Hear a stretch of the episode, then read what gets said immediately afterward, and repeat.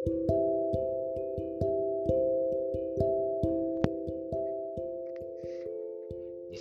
年4月4日土曜日、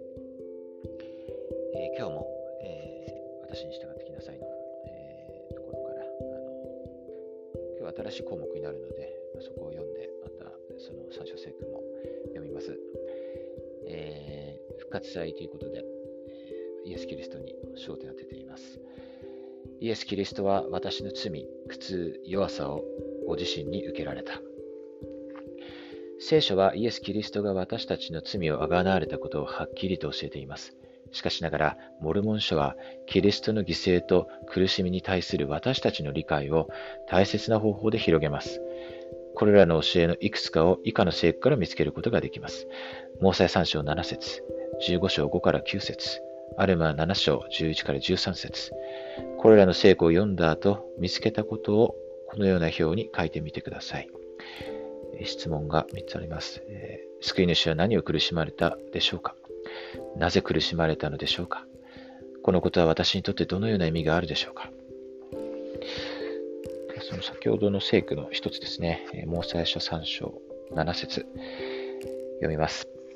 見よ、このお方は数々の試練に耐え、肉体の苦痛や飢え、乾き、疲労に耐えられるが、それは人にとっては死ぬ以外に耐えようのないものである。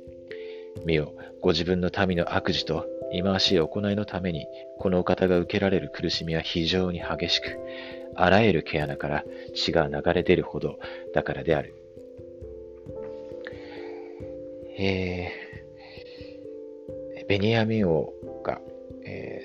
ー、民を集めてその最後の説教ですね。おそらくこの人類の歴史上の中でも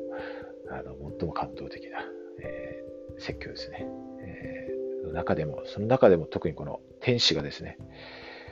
えー、ベニヤミ王に現れて、そしてそのイエス・キリストについて、そしてその贖いについて、人がどうすれば救われるかについて、こう、お告げを受けたわけですね。それをこう、彼は預言者として、また王として民に伝えました。その一節ですね、えー、ものすごいそのあのメッセージが、はい、あのたくさんこう凝縮されていて、そしてまあその中でも、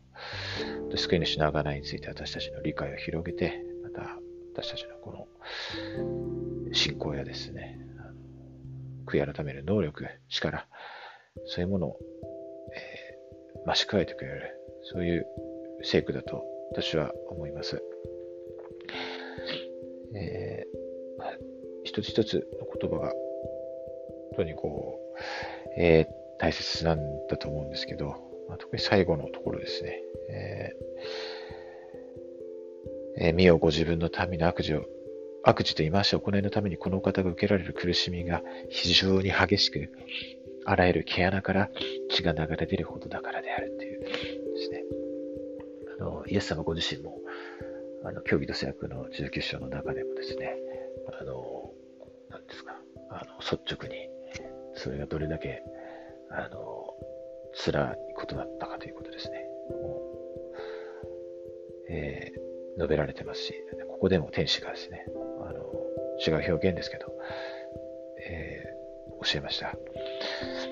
本当にこの、えー、復活祭、イエス・キリスト様が復活されたことを祝う季節に、キリストの贖いに心を向けられる機会に感謝します。そして、モルモン種が与えられていることに本当に感謝しています。えー、今、読んだこの聖句が確かに真実であるということ。そしてその私たちをあがなってくださった救い主が今も生きておられて私たちのことを本当に心から愛しておられるということを私は知っています。今日からですね、あの、アメリカで、ソルトレークで総大会が、この特別な、あの、大変な状況の中で開かれますけれども、私たちに完全な希望が、信仰が与えられていることを感謝します。預言者のメッセージに私はよく耳を傾け、そしてそれに従って、このチャレンジの多い時代ですけれども、それを力強く乗り越えていくことができますように。そして、この贖いの力によって私たちの罪が清められ、そしてえ日々、清い聖なる油をですね、蓄えて、